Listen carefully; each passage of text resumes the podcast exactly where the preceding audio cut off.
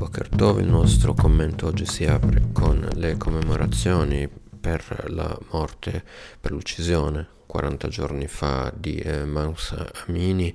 In molte città iraniane infatti si sono tenute manifestazioni in sua memoria proprio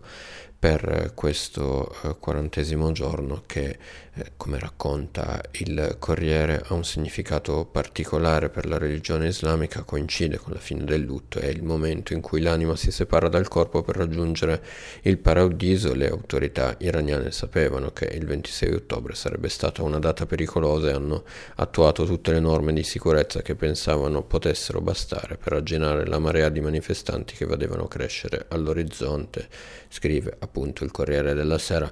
queste ehm, operazioni, questo tentativo dunque di repressione non, non, ha fermato in ogni caso i manifestanti che si sono radunati a Sakez, la città di origine di Amini, uccisa come sapete il 16 settembre scorso a Teheran dopo essere stata arrestata con l'accusa di non aver indossato correttamente il velo. Ecco i manifestanti si sono comunque riversati eh, nelle piazze non solo di eh, Sakez e hanno manifestato contro il regime di Teheran. Le immagini dei cortei sono arrivate fino a, all'Occidente, sono pubblicate eh, come in diversi quotidiani italiani, ad esempio Corriere proprio, ma anche la stampa scelgono e anche il giornale scelgono di usare una, una, un'immagine molto simbolica di una manifestante che proprio a Saqqez eh, si eh, incita alla folla, il corteo di oltre 10.000 eh, persone a continuare a proseguire verso il cimitero dove è sepolta Amini e lo fa con eh, i capelli sciolti e eh, con, eh, facendo il gesto del, della vittoria. Eh, ieri non, so, non erano solo la memoria di, non era solo la memoria di Mamska a eh, muovere i cortei, aggiunge Repubblica, ma quella di tutte le vittime della repressione di queste settimane, almeno 244 persone uccise finora, 34 delle quali minorenni dunque. Eh, la situazione continua a essere quella di una repressione molto profonda e molto dura da parte del regime, ma eh, che, a cui rispondono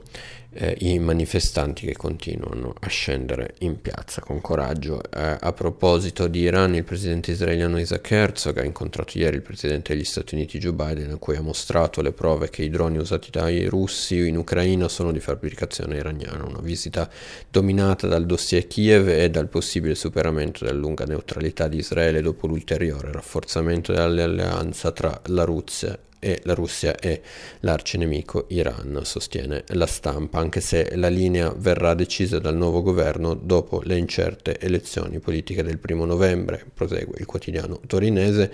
eh, scrivendo che se dovesse tornare Benjamin Netanyahu, che ha un saldo rapporto personale con Vladimir Putin, sarebbe più probabile un mantenimento dello status quo.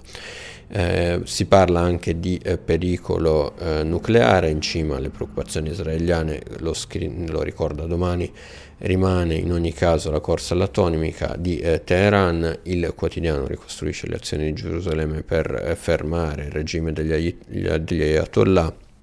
tra queste ritardare il nuovo accordo sul nucleare troppo permissivo. Le ultime evoluzioni in Iran hanno comunque bloccato le potenze occidentali da eh, ogni eventuale firma. Per domani lo scenario potrebbe essere l'ipotesi estrema, ma ventilata di un'uscita dell'Iran dal trattato di non profil- proliferazione nucleare. A questo punto, sostiene il quotidiano, Israele sarebbe costretto ad alzare il livello delle proprie azioni di deterrenza nei confronti della Repubblica Islamica, con, co- con conseguenti rischi di un'escalation tra i due paesi. Dunque questa è la tesi eh, di eh, domani. Eh, concludiamo con eh, le elezioni proprio in, in Israele in vista di queste ultime che come sapete si terranno il primo novembre, il foglio dedica un approfondimento alla figura di Tamar Ben-Gvir, leader del partito di estrema destra Otzma Yehudit. Ancora oggi, scrive il foglio, Ben-Gvir si dichiara candidamente seguace di Rabbi Meir Khan eh, assassinato a New York dai terroristi islamici e leader del partito di estrema destra Kach, messo fuori legge per le sue tesi razziste, messo fuori legge, aggiungiamo noi, eh, in, in, Israele. Secondo i sondaggi Ben Gvir assieme all'alleato Bezalel Smotrich potrebbe raggiungere i 14 seggi e il leader del Likud, Benjamin Netanyahu, potrebbe contare su di lui per provare a raggiungere la maggioranza. Il foglio riporta le parole dell'editorialista Ben Caspit, secondo cui allearsi con l'ultradestra sarebbe un incubo per Netanyahu, abituato a essere un leader pragmatico che ha sempre preso le distanze dall'avventurismo politico e militare. L'alternativa per Netanyahu, scrive il quotidiano italiano, sarebbe proporre al centristi Gantz e Lapid un accordo per salvare il paese dagli estremisti. Io vi ringrazio per l'attenzione e vi do appuntamento ai prossimi approfondimenti a cura della redazione di Pagine Ebraiche.